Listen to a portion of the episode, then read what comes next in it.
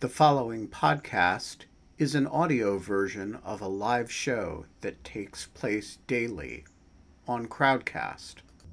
To join our live audience, visit our Crowdcast website at crowdcast.io slash in lieu of fun. That's crowdcast.io slash in lieu of fun.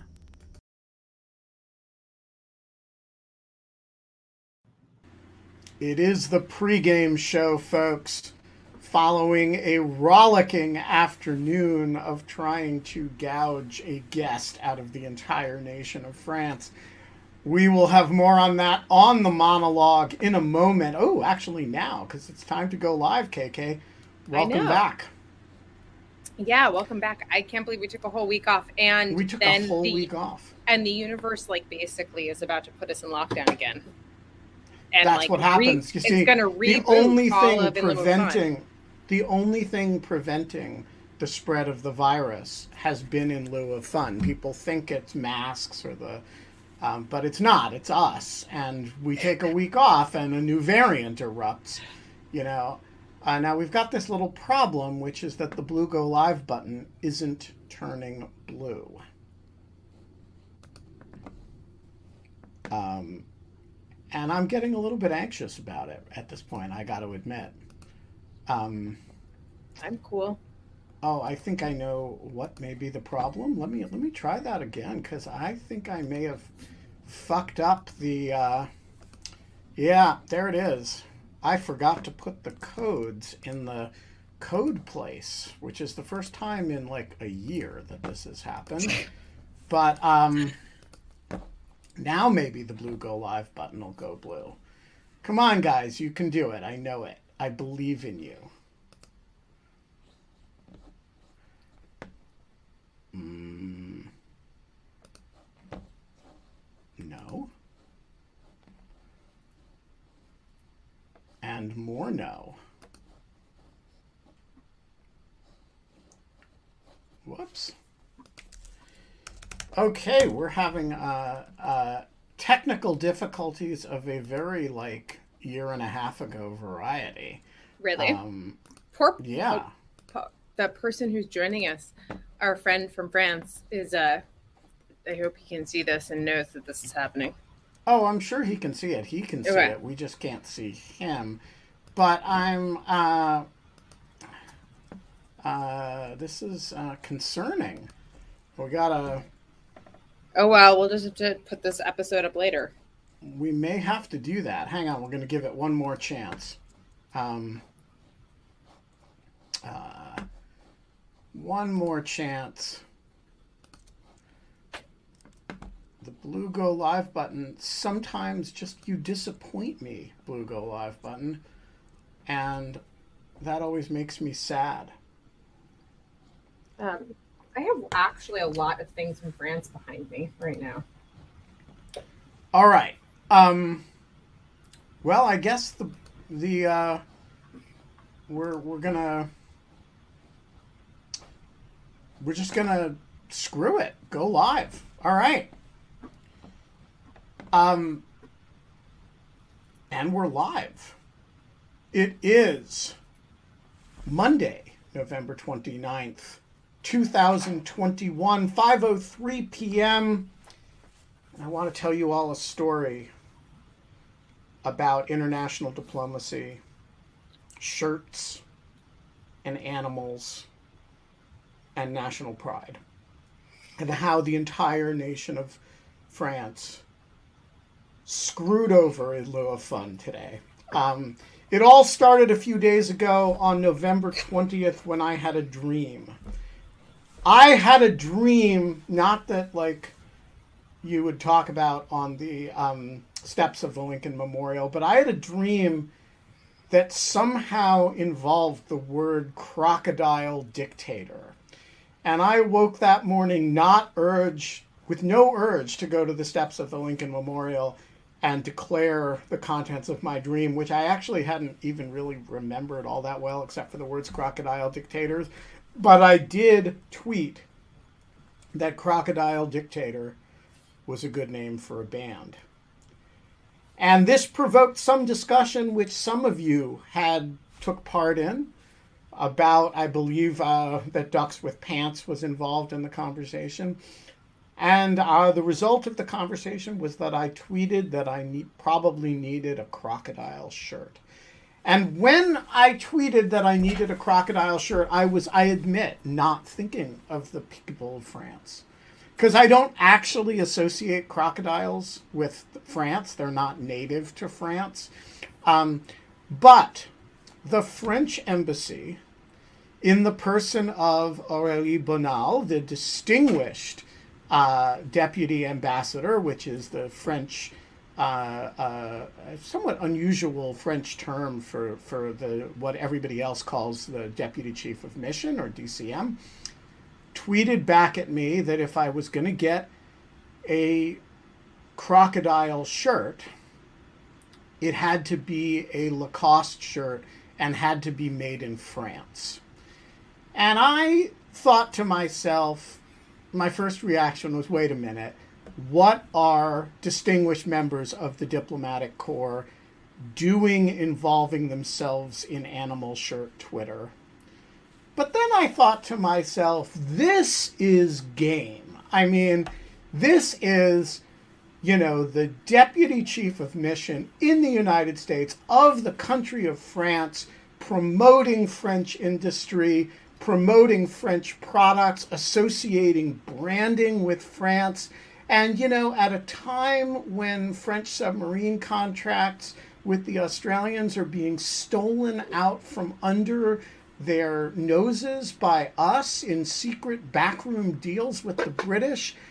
Here they are selling shirt by shirt on Twitter, and that is fucking awesome. And so I ordered a Lacoste shirt at uh, uh, Deputy Ambassador Bonal's uh, choice. She suggested the shirt, and I promised that I was going to wear it on in lieu of fun when it came.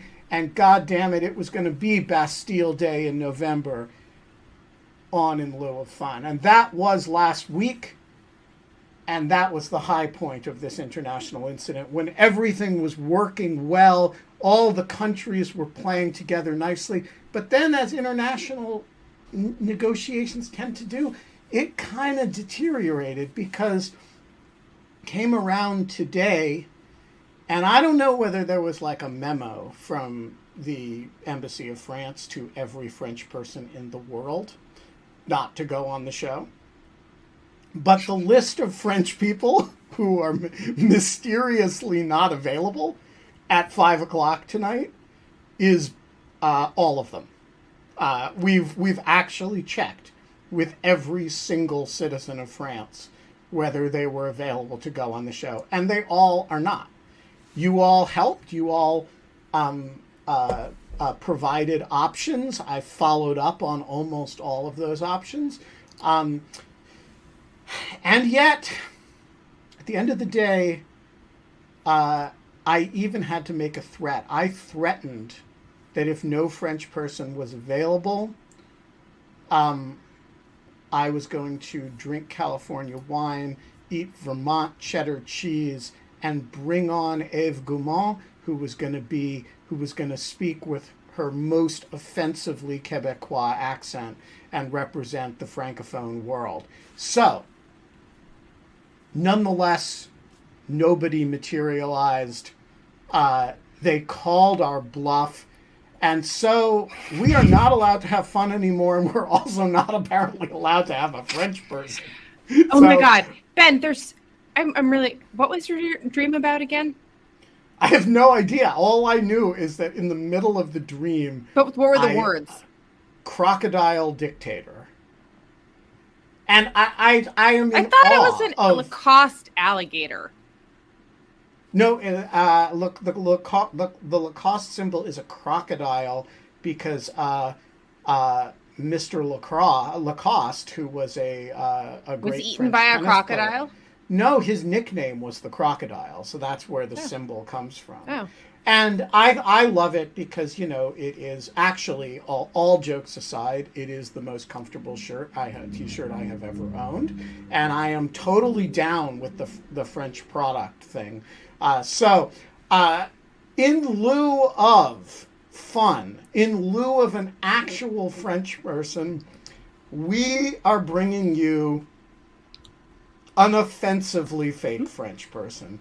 Um, and as soon as I can get his camera working, He's coming. uh, it's happening. Offensively fake French person. Um, uh, why is your camera not turning on? Can you turn on your camera, Mister Offensively Fake French person?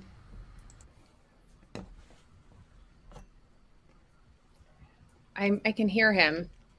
I can no- hear him too. Um, but he's not showing up for me. uh, yeah, this is uh, so you know part of the old.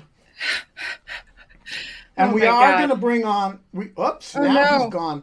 We are also going to bring on Eve Gaumond to talk about um, the French national dish uh, and the uh, important food and language matters in France. Um, Can I can I just for like a moment? Thank you. Oh, Ev, Hey, sorry. Hello. nice to see you. Not the right Um, we have um. So you're not you are not the person that we had in mind, but welcome to the show. Um, I like everything almost on the shelf is like from France. Um, I have which, this. which Eve is not. Yeah, which you're wait, no, shh, don't like don't ruin my dream here. Like she can be French. I heard once once somebody t- in France told me that when they hear Quebecois speaking French, that it sounds like a teddy bear talking. In French. that was that was what I was like. What does it sound like? And they're like, kind of like a teddy bear speaking. Oh wow! Well, like, it's super kind. It's not normally the way they described it. Like it's more Oh, often okay. like old uh, peasant style. Uh, no, that's not teddy. Teddy bear is the first time I, I hear that. But yeah, go ahead. Delors! Sacre bleu, I am here! oh my god! Oh my god! How Hello, Paul. how do you still have friends, Ben? I don't. Je n'avais pas de friends! Je ne parle pas de français! Comment allez-vous, mes amis? So, so Paul, um, Come out. how does how does it feel, Paul, to be um, the formal representative of the entire nation of France on I feel sorry for France! They are in such trouble tonight! If I am the best that they can do, they are in really deep, deep kimchi, which is Korean. Yeah. Oh my god. Um, well, Paul, Sorry. it's really nice to see you. I don't. You don't have to keep this accent up the entire time. In fact, I beg you not to. that is good because I cannot. It's But there you go. but oh my god, this is great. I love a good commitment to the bit. I Oh, find yeah. such. I think it's a great. I have like a, a cheers to your commitment to the bit with uh with my not French.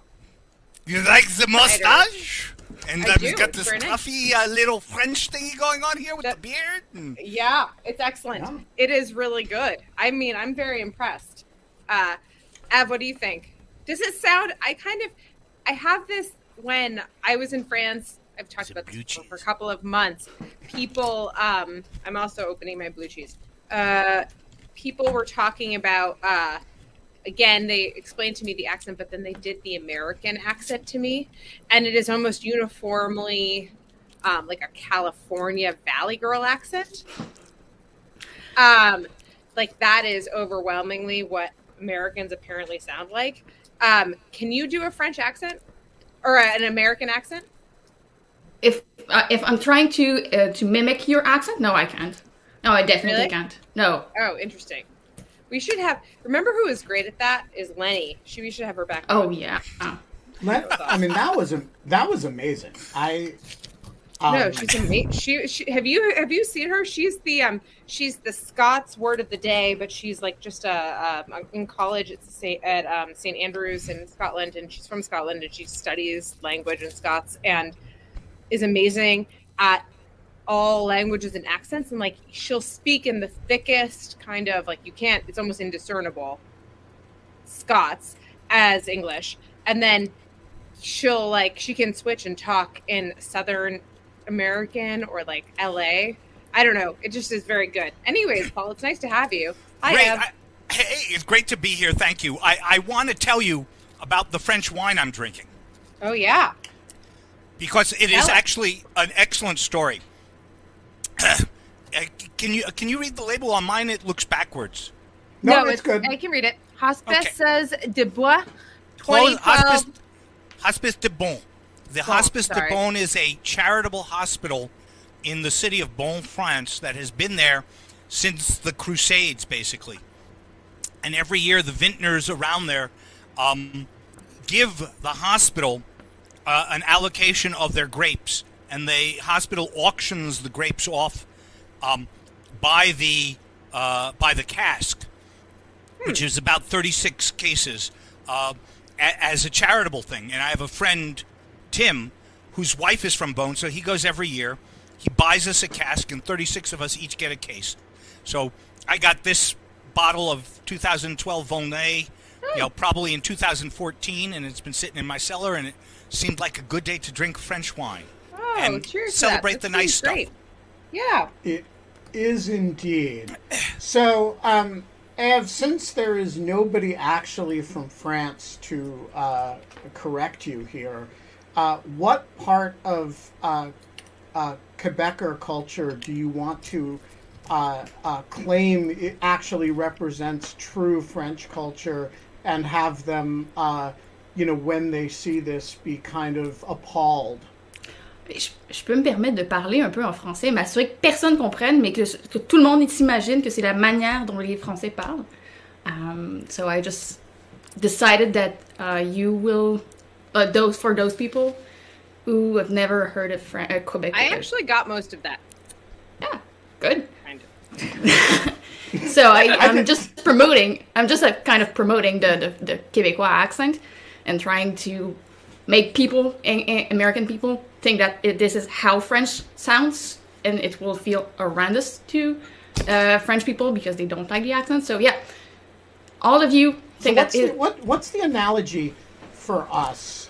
You know, a a a form of uh, English that just sounds wrong and uh, you know archaic and bad to us. That is analogous to the to the way uh, Quebecois sounds to the to to Parisians. well, we were discuss- we were talking earlier wi- about um, Penny a Bear. land, and I think that it might be something similar. Um, it might be uh, quite similar the fact that you guys don't seem to understand so well what she's saying, and French people do not seem to understand very well what we are saying, even though it's m- much more like a thing that they're nu- not doing any effort to understand, um, more than it's this is truly difficult. true. But this is true. Like when I went to when I go to Martinique, or I go to like uh, Louisiana or like Creole, like the Haitian French, the Caribbean French, the um, it just has like a it has a sound that when I was in Martinique, I like almost could not discern at all what people were saying to me. Like it was, they had to say it like ten times and it was kind of almost like the version of French. It was like a flawless, very fast version of French, but how I would speak it if I was like pronouncing things as my French teacher told me not to pronounce them like 15 times. Like, yeah. Eve, your your French reminded me the most of the French that I hear in New Orleans. yeah, probably yeah. I mean, Huh. to the extent that I have any good ear at all, which is not, I'm much better at discerning Spanish accents, but to the extent that I, I hear it at all, it sounded like sort of thing. Yeah, it, it's kind of similar from people from Louisiana, uh, who are actually Acadians, who came all from the same region. And when the Brit- British came out, they just like deport them to Louisiana. So uh, the Cajun accent, which is close to Quebecois, which is close to all of, is kind of similar. It's uh, Did they just go down the Mississippi? Is that like how they basically left? Yeah. Or they were deported? Okay, so that makes sense. Why they ended up But- all the way at the bottom. But help me out with this. So, when you when you talk to Parisian, you know, sort of high French culture people, yeah. they describe Quebec French as partly as an archaic thing. It's like they'll say it's like old French. Yes, it's not true. It's not true. So, so what what do they mean by that, and what is the reality? like this idea comes from the fact that they think that the French language has not evolved and like it's the history mingles with all of this story and the, it's it's just pure invention of their mind. Uh, the first French people that came here didn't sound like we are sounding now. Our language has evolved. Their language has evolved. Um, and yeah, but they like to think that we uh, we just like haven't Frozen time. yeah that's how the way they, they like to see it it's not true it has been proven many times that it's not true that our evolution is And what what when you when people study French in in Canadian schools, when you know Anglo yeah. Canadians study French, what French are they studying? it really be- depends. Uh, depends who the teacher is. Uh, there's not so many teacher from quebec actually going in the rest of canada to teach french so but when it's the case they learn quebec french and when it's people from france well they learn france french. But to be honest their french is their their french's class kind of suck and they are able to, to say a few words but not much more than that. Yeah, all So- the Anglo Canadians I know, uh, a huge number of them claim to be bilingual but don't actually speak French, whereas all the French Canadians I know speak English. we, we don't have choice like we we don't we have to read in english we have to do everything in english as opposed to them where like they can perfectly live in only one uh, language and like to be hired by canadian government of course you have to be bilingual in theory but the test is very different um, in one like the bilingual bilingual test for an anglo guy is no so yeah the french test for someone speaking english is way easier than the opposite opposite Yeah. which is fair uh, but uh, you have a most interesting guest eye so i will let, let the floor to him no, please stay along. So, um, Do you want to see? Hold on. I'm going to show you. I'm going to show you all of the things that I got when I was in France because I did this that you would actually, I think, Paul, you would like love this. Actually, Ben, I know you would love this. I went to all the marchés, like the puces, like the flea markets in France when I was there in the south of France, and I would like collect all of these little French things. So I like made a point of like getting like all of the different size like these um open so L you're now knives. armed. Yeah, and then um See, I- this is Kate exercising her for her Second Amendment rights. yeah they're much less With violent than everybody else's second amendment rights. And then like these these little corkscrew pocket knives like well but the um i was walking in one of the things and my friend found this which has to be the best find ever. This is called bebe écureuil it's um it's baby squirrel and it's an entire book about a girl who finds and adopts a little red baby squirrel which I can't something imagine why that appealed to you. yeah, Kate. with something that happened to me, and it's just, it's just so cute. Look at that little cute squirrel family. I mean, come on. Anyway, so that's that was my. uh This is I have like ton, I don't know. That is like I would highly recommend that as a way to see a new country. By the way, uh, just going through the children's books. No, or go. the I mean, that is market. actually true. But going to the little markets, like I mean, like the the really old stuff, it makes you have so much perspective about how like every there's there's Roman like artifacts in like front in like Parisian like markets. It's crazy. Um yeah. So, Paul, So- are you um, um, uh, uh, getting a lot of opportunity to practice uh, your French in Costa Rica? Not so much. I speak Spanish actually pretty well at this point. I mean, not like a native, but I can get along. My goal is actually to be able to understand the, the upcoming Costa Rican presidential election in Spanish. Oh, uh, interesting. Which, which I, I really can't. I, I mean, I can order at a restaurant. I can go to the uh, gas station. I got much of that, but I'm still not tracking when they talk economic policy or you know tax policy. I, I mean, and I would like to, because it's important. And uh, and uh, their their next election is in April of the uh, uh, or May of the coming year. So I want And so, what what are the major political divisions in Costa Rica? Well, Costa and I just Rica, want to point out to, to Deputy Ambassador Bonal that this show was really supposed to be about France, but uh, it's going to evolve in a kind of Costa Rican direction because of uh, the embassy, uh, you know, just did not come through on its side of the deal. So, Zut uh, so- Ambassador Bonal, you blew it. um, so, so, so So, Costa like, Rica. what, what are the major political divisions? Well, it's a multi-party um, parliamentary system with a direct presidential election, which actually, all love to my favorite country, doesn't work that well because the elected president never actually has a working majority in parliament. Um, the major parties in Costa Rica span from what you and I would consider near communist left, ex communist left, to um, a center right ish, libertarian ish, pro businessy kind of party.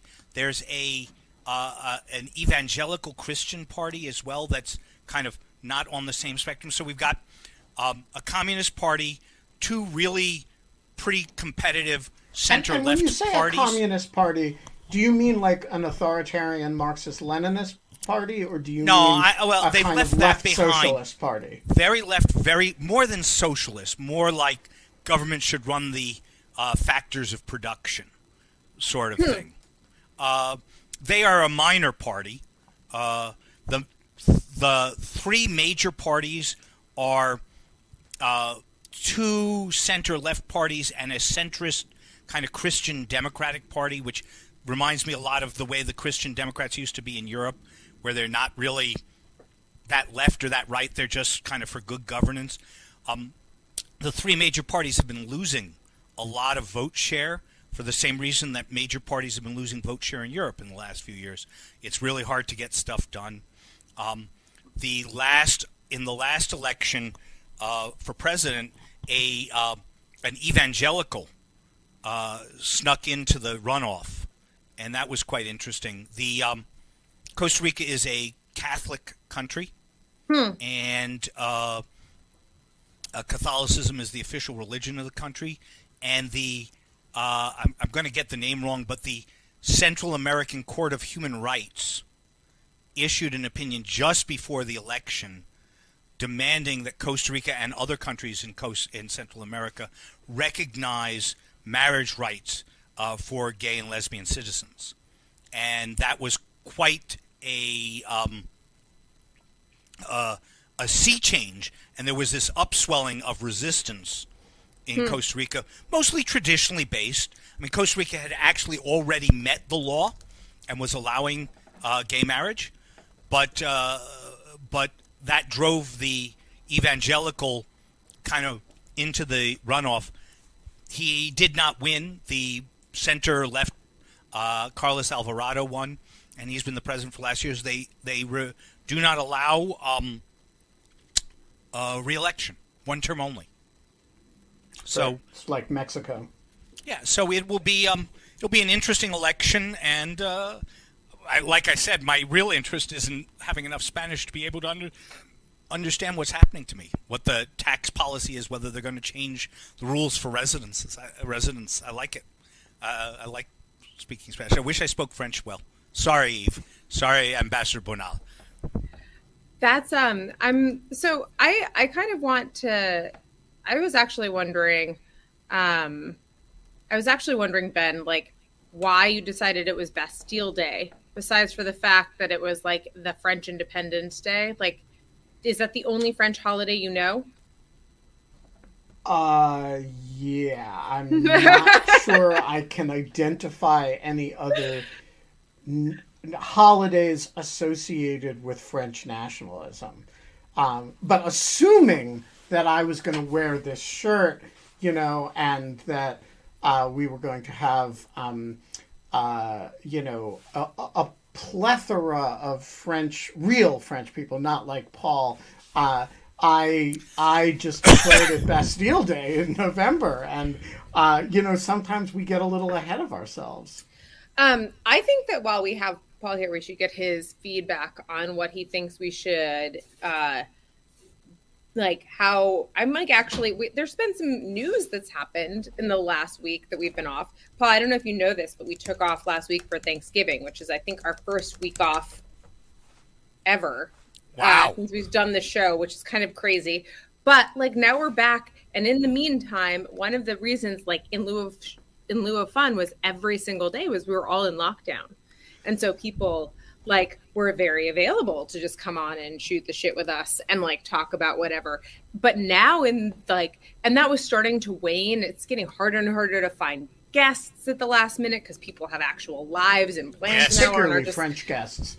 At which is weird because France is like they're dark, really dark. They're really hard to find now on the, the on my guests. on my on my map. But there's like, anyways. But I was gonna say that we like. I'm kind of trying to figure out whether or not um we should start a season two for the Omicron for the new for for. Well, we're already in season three on the podcast, so I declared that every 250 episodes it's a new season.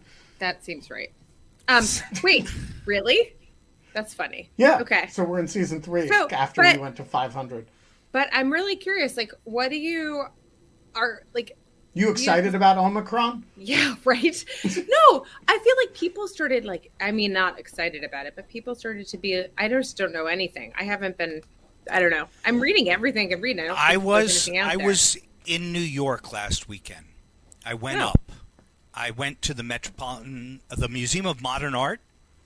I had dinner out indoors in a restaurant uh, with my nieces, and then we went to hear Joshua Bell play Beethoven's violin concerto at the New York Philharmonic. That sounds. It How was it? Was it was? Oh, he was absurd. I mean, He's it was pretty great. He is. I, I, mean, I'll tell you all about that. But but the thing about it that really deals with your direct question, I'm happy to talk. About. I'm about listening. I just have to go grab yeah. something out of the oven. Yeah, is that it was like being normal. Uh, you know, they asked everybody for a vaccine card when we came in. Um, people in the theater and in the museum were wearing masks, but obviously not in the um, uh, restaurant. And I almost overdosed. You know, we were there only 36 hours, and we were doing all this stuff, and and it was too much actually. But um, and that was before. I mean, Omicron came out like on Friday, and we'd already planned this. And so now I'm thinking that this is my first and last gasp of normality. I hope that's not the case. The the reality is, I mean, here's the reality. We just don't know. It's too early. Um, you know, I read one report out of Israel today that suggested that Omicron was highly more transmissible, but a lot less uh, virulent and well, and and that would be perfect. Nat- that would that's that- the nat- but that's actually the natural progression evol- from an evolutionary perspective of viruses, right? Yes. Like if you like they get the optimal position for a virus is to be incredibly easy to transmit to last a fair bit of time in a person so that they transmit it a lot but not to kill the person because once you kill the person you're not transmitting anymore. And so viruses do tend to evolve toward lesser lethality and virulence and greater transmissibility. Hence we really, the common I mean, cold. that would be ideal if it could, but we really just don't have any data. I mean, there are three things: it's transmissibility, it's lethality, and its uh, ability to avoid vaccines and Right. and and and antibodies. I And haven't we- seen anything on that last one. Have you? No, like, there, there's okay. a suggestion that the mutations are of the sort that look like what some doctors think would be vaccinable avoidance.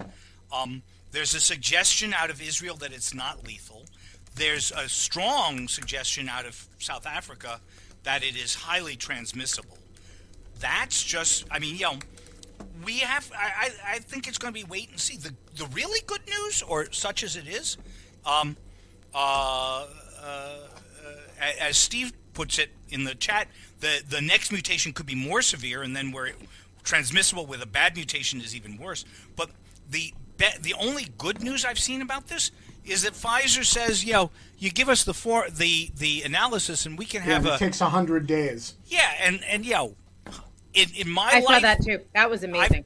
I've, I, I've come to, I've come to like that. I mean, Mike is right. We don't have enough data to say any of this. We're all speculating.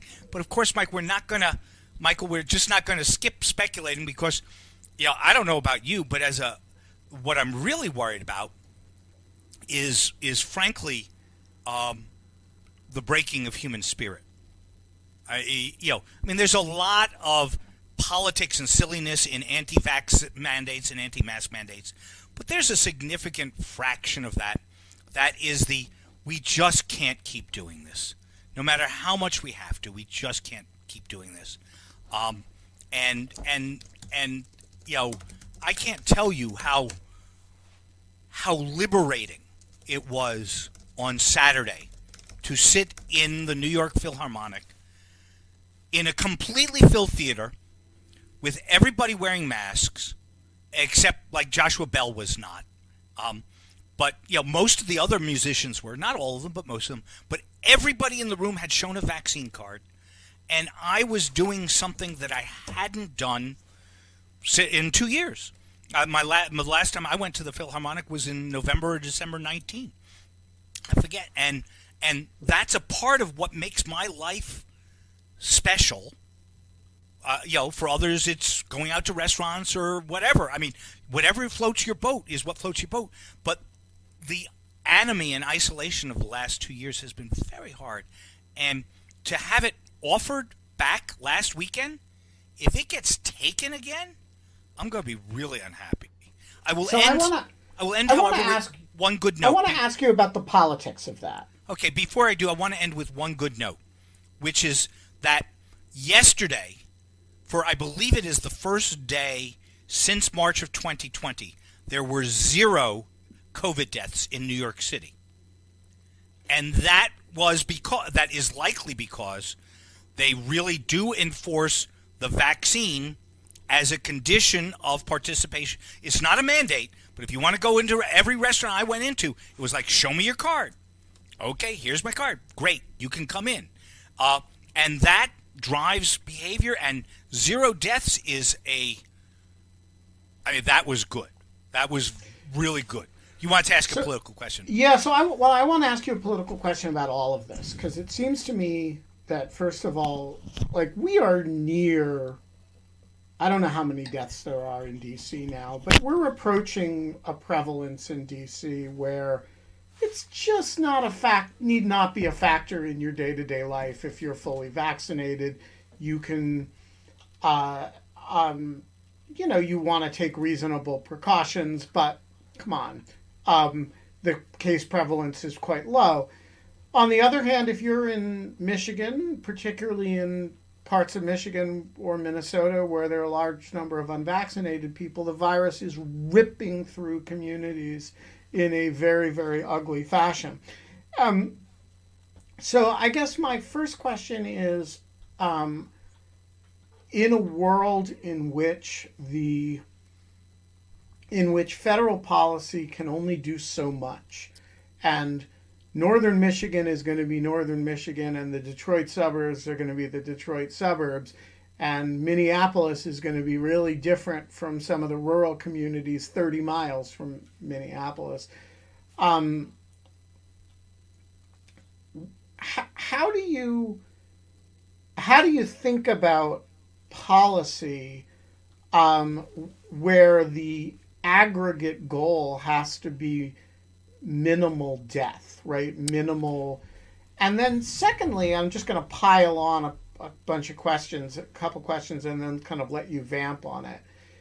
Um, in a world in which there's this, as you describe, sort of human morale ups and downs, you go to the Philharmonic one day and then Omicron happens the next day how do you think about that if you're the Biden administration, right? And you've got to face a midterm in a year, uh, and then and you're you know you've already taken a real hit in popularity because of Delta.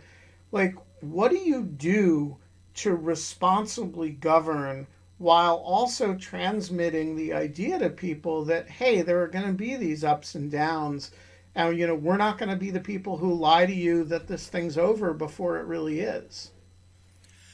It's a fascinatingly difficult problem. We actually modeled this in pandemic planning at DHS with one of the first avian during the flu, Bush administration. During the Bush administration, uh, with with one of the first avian flus, and um, broadly speaking, broadly speaking, the biggest challenges were in communication. Uh, and that was at a time when we could never have imagined that some of the communication would have to counter affirmative disinformation and misinformation, whether from a political party for political reasons or from the Russians or whatever. We were just dealing with the fact that we understood that many Americans um, simply don't understand uh, health, you know, public health paradigms.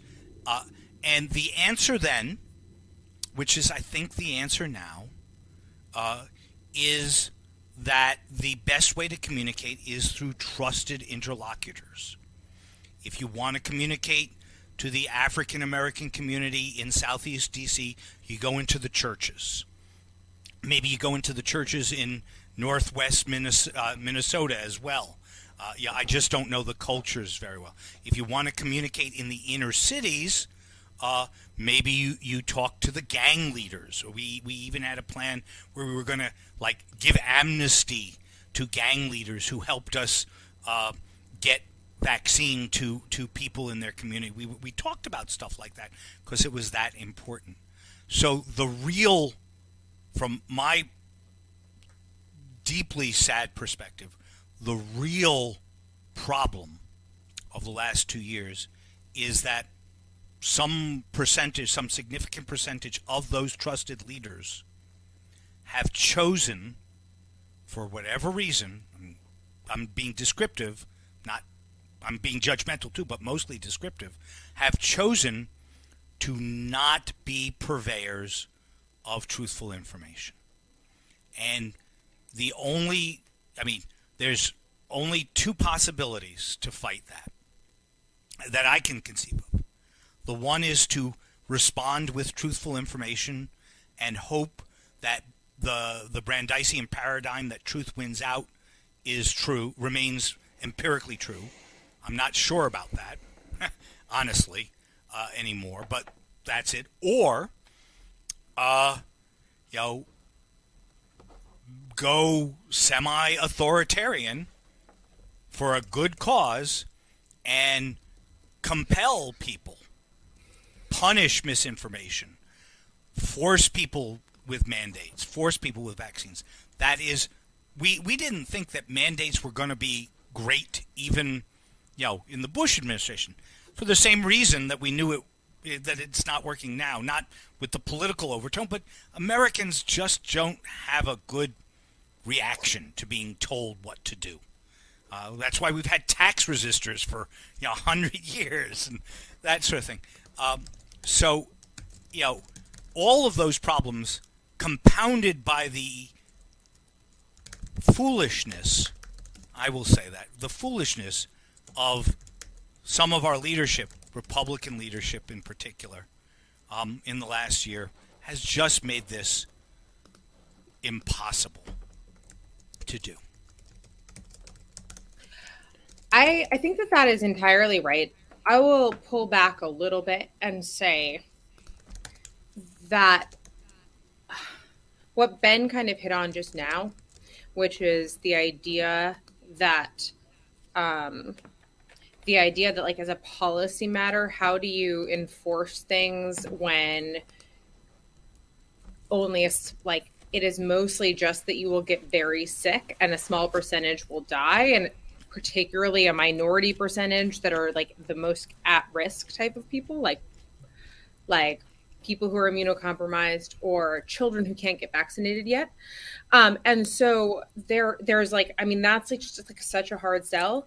I remember looking very closely through the data a couple of months ago at uh, at the rate that the like the rates of death or like kind of any type of long term harm, as far as we could tell, in children. Um, to and no one, let me tell you how fast you can isolate your friends if you even like mention that there's like that maybe like kids are oh, better than most at like kind of getting through the current. And I'm not saying that this was like, I'm not like saying I even believe that, but I'm just like even to have the conversation around it. So I so I don't know. I think that like your point about kind of like Americans are not particularly good at this, and like this, and I'm also in the midst of like, as as this audience knows, rereading John Stuart Mill and kind of like going back through and like a lot of like kind of looking at a lot of the genesis around freedom of expression theory and First Amendment theory. Um, and like literally mis and disinformation existed not in the type of virulent form but it's always existed. But it's like it's not even just that it's always existed it's been quite bad. Like it has been terrible. And in small communities it's particularly powerful because like one leader is as you said like the entire kingmaker of like that entire community. And like if he decides or she decides not to kind of endorse some type of policy then you it, it is deadly um, and so, I, I mean, there seems to me, I'm not, this is not to say that old wine and new bottles to go back to kind of the French theme here, but like, it, that's not, that's not what I'm saying. I'm actually kind of saying, I do think this is different, but there is still kind of this, there is this ability that like, I just, I can't deny that I look back at the first couple of months at COVID and I'm like, there was no certainty and there was so much disinformation and it was the best that we possibly thought that there was in terms of information it was coming from government. Like there were just things that were false scientifically false that we later found out to be true. But that cycle of process is what happens. I think that when you and i and everyone else is talking about this you're talking about levels of intentionality about people who decide that autonomy is more important than the public good and that they're going to there's an intentionality of like the self above all else. And there's an intentionality of like being a troll and wanting to sow disinformation because for like disinformation's sake and being an asshole. But like do you we really think that there like that there's that much certainty out there yet? Uh, you know it's it's I, I don't think there's a lot of certainty as our discussion of omicron tells us. Um, your comments actually make me want to even broader than the lens a little more, which is to say it this way. I think that there's always been misinformation, disinformation, trolling people with bad intent. Uh, I think that what kept it all in check, more or less successfully for the last 250 years, was the existence of all sorts of mediating institutions that were intended to um, uh,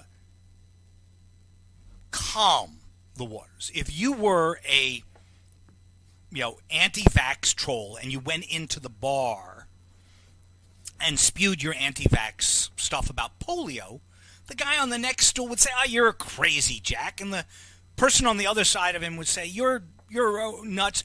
And the social constructs that are to be sure, rigidly confining because they also, you know, they also, you know, shut down all sorts of creativity and change. Sure, they- but like, but like, yeah, but the social, the social shaming mechanism, the so- churches, like, churches, uh, churches, uh, but also our political institutions were mediating.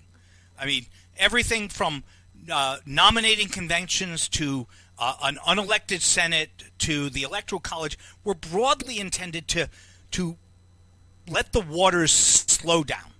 Where we are right now is that between the combination of social media, 24 hour news cycle, gerrymandering, uh, and you know direct and, and things like direct elections, we no longer have filters. We now have senators like Ted Cruz who basically act like congressmen like Marjorie Taylor Greene with almost not a dime's worth of difference. They think that being a senator is owning the libs.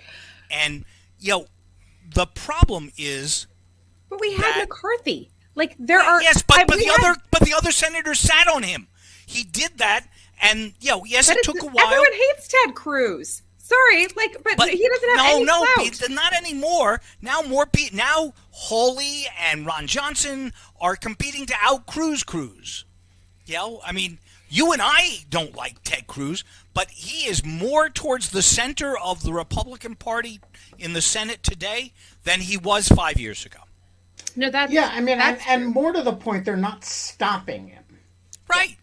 right? There's a um, there's just a, a sense in which Ted Cruz is allowed to be Ted Cruz. And Mike Nelson is, of course, allowed to be Mike Nelson as well, Hey, which i- is a much less bad thing than Ted Cruz being allowed to be Ted Cruz. Mike, the floor is yours. Thank you. Changing topics. We've talked virus, we've talked disinformation. Let's talk about software, and particularly the Can- can you get software France supply chain. Because Oh, the software wanted- I supply love to chain, talk about- none of wanna talk which about is Cobalt? in France. Oh, sorry, not Cobalt. I guess that's Oh, not no. one element of Well, the code. The, the It's French are in into France. code. They're they're into they're into open source. There's lots of code being written by French programmers before they leave and go Before they go to Okay. Silicon Silicon Valley. that Valley. is a brain drain right there. Every every single if you've I don't know. I like I spent well, anyways, I just was really I- shocked. I know so the- many great French tech people, none of whom are in France. Yeah. So Yeah. so what Well, what I, is I was, the I what was is the Cloudflare, and uh, one of the co-founders was Canadian, so she left Saskatchewan to go to Harvard leave. and the Valley. But my question, Paul, we're doing an event tomorrow about how governments can do more to make the software supply chain cleaner, more secure, more reliable. And my question is: Is there any hope? Is there anything we can do to solve this problem, which nobody seems to really understand or appreciate? So Ben, should I front run uh, your work? Our work? Uh, my work. You you Our work. wrote it, dude. Our work. Um, yes, absolutely. Give a give a little preview. Sure. So, Michael, the answer to your question is yes and no.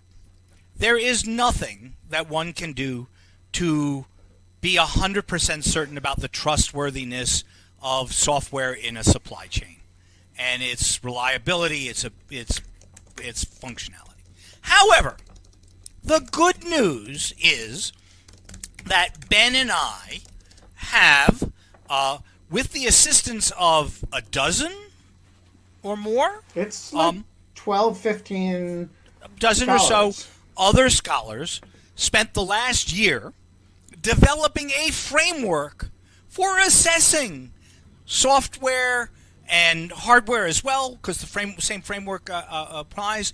And literally this afternoon, I was putting edits into the near final version that you will get to see in a month or so, maybe after the a new few year. weeks.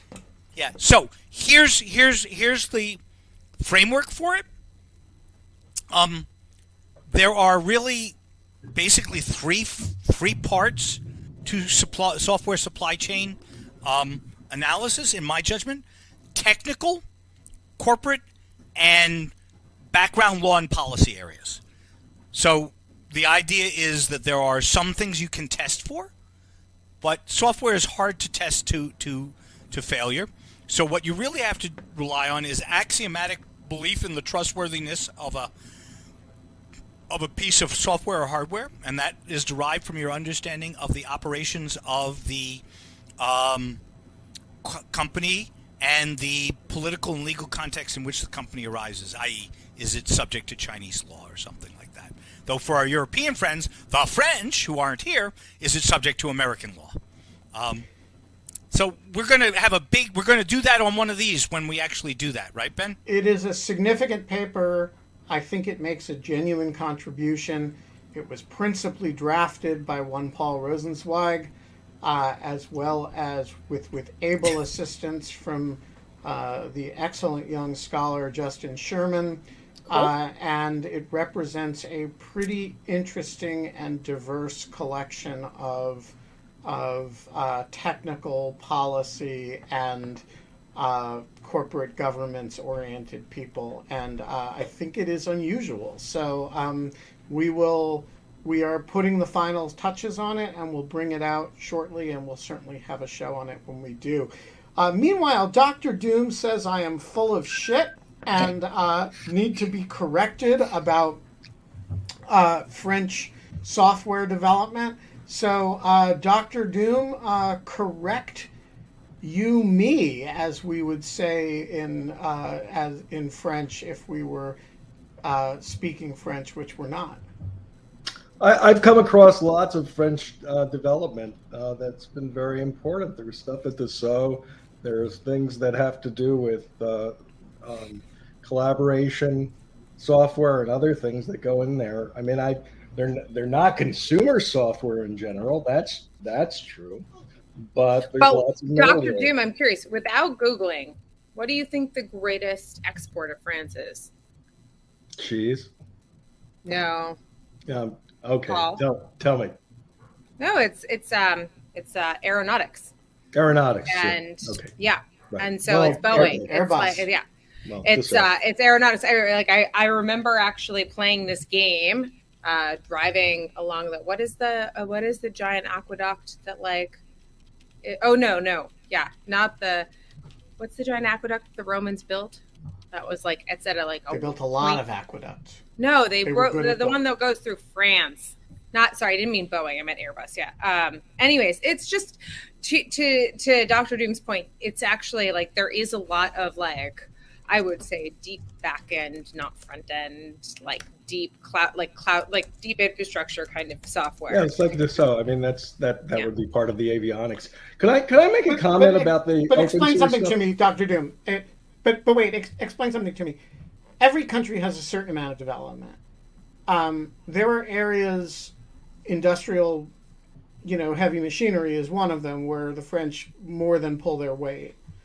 I don't think of software and high tech as an area that, frankly, either the French or the Germans um, pull their weight. Not because they don't produce the people, but because we poach the people and they come here. And my my question is, when you think about a rough sense of the sort of powerhouses in in the tech world, where is France in that? It's not. It's it's true. I mean, a lot of the stuff is is is sort of firmware and machine, you know, machine code for devices and things like that. And it's true. You don't have platforms. Um, that's I, I I guess I would agree with that. That if you're if you're thinking about extensible platforms that are that are basically adopted by developers around the world, yeah, you you could make the argument that that's not a big source of it. But as software is embedded in everything, I mean, literally embedded in everything, um, there are very, very significant development communities vir- virtually anywhere that stuff is being made. Could I could I make a comment about the the uh, the, the the problem of security in uh, open source and Yeah, and the fact that a testing matrix is so just impossible given all of the the stuff Yeah. that's there. So uh, you know, anonymity in in certain political contexts, I, I think you can make an argument for, and that that there's value to it. But in the development of software, particularly ones that a lot of other people are going to uh, have to depend on, and the injection of the potential injection of stuff uh, that can have very subtle effects and can be very intentionally um, less than benign. I would argue that one of the things that should happen is that verified identification of anybody who's making a submission to these importing code bases in, a, in such a way that there is a that there is a very very strong um, ability to identify the uh, the developers who submit. So if in fact anything happens that some error, which is determined to be intentional, uh, flows in to these large open source things, you can say this person did it. This country Yeah. did it.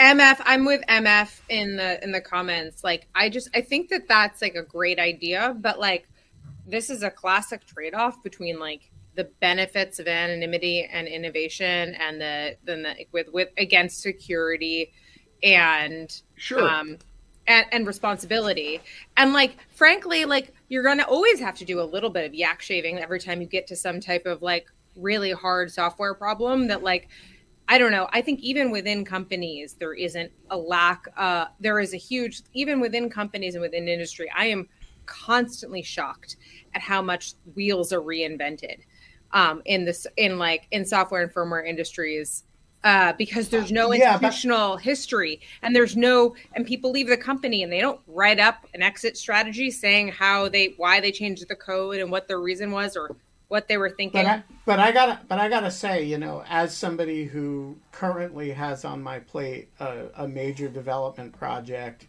and I have to decide whether to use an open source platform or a closed source platform to do it, the inability to do exactly what Dr. Doom says, which is to isolate who's making the contributions that produce security issues in the open source platform is actually a factor that you think about and uh, and it goes to exactly the issue that Paul and I were were, were are talking about, which is the trustworthiness of the system. Because you, because although it is open source, which is ostensibly a real security good, it's actually totally unaccountable because you can't figure out where errors are coming from and it's a it's a very complicated interaction of the virtues and vices of the of the open source environment um, we are going to leave it there Zut Paul alors! Paul Merci beaucoup for the invitation. You are a great to have been American, a No, great a great Costa Frenchman. Rican, and a fabulous Frenchman. Um, uh, uh, and uh, I admire so deeply your commitment to the bit here. Um, there's just no screwing around with this one. Uh, Kate, it's the, uh, this has been the longest we have gone without a show since the beginning of the pandemic. It is lovely to see your face and hear your voice. It is very strange to not talk to you multiple times a day. That's like a like I mean, it's kind of it's weird. We just do we do like by necessarily we talk for an hour every day. Yeah. to the nation of France. I have words. Gonna keep it brief. You guys let us down today. You baited us into the show, and we had to put on a Quebecer and a fake Frenchman who's actually posing as a Costa Rican but is actually a New York Jew. I mean, you know, there's like, um, you do better, people. Do better, France. Um, So I- I'm going to lay down a challenge now. Ambassador Brennan, you must be here a week from today. You know, I have invited uh, Deputy Ambassador Bonal, and she says that she, as you will appreciate as a former she senior government official, she is a slave to her press office. And the press office has not approved her appearance on In Lieu of Fun. Well, but And surely wanna- she can find somebody French speaking who lives in on the east coast of the United States Look, within an are hour or two. We are going to bring serious French people on the show. It's a deficit. We acknowledge it. We have striven for diversity on the show. With the exception of Camille Francois, we have not had French people. We're going to fix it. We're going to do better. And we will be back 22 hours and 57 minutes from now. And until then, KK, We're not allowed to have fun there's low hanging fruit here. Boy, what am I supposed to say? But we are allowed to have French people eventually. so clearly that was the joke. Okay. I was going to go with we're not allowed to have fun anymore. We're not even allowed to have French people. But, But eventually we will, and I, I believe they exist. Just like Tinkerbell, just like clap your hands. Nation of France, do better. We'll see you tomorrow. Bye, guys. Bye, Paul.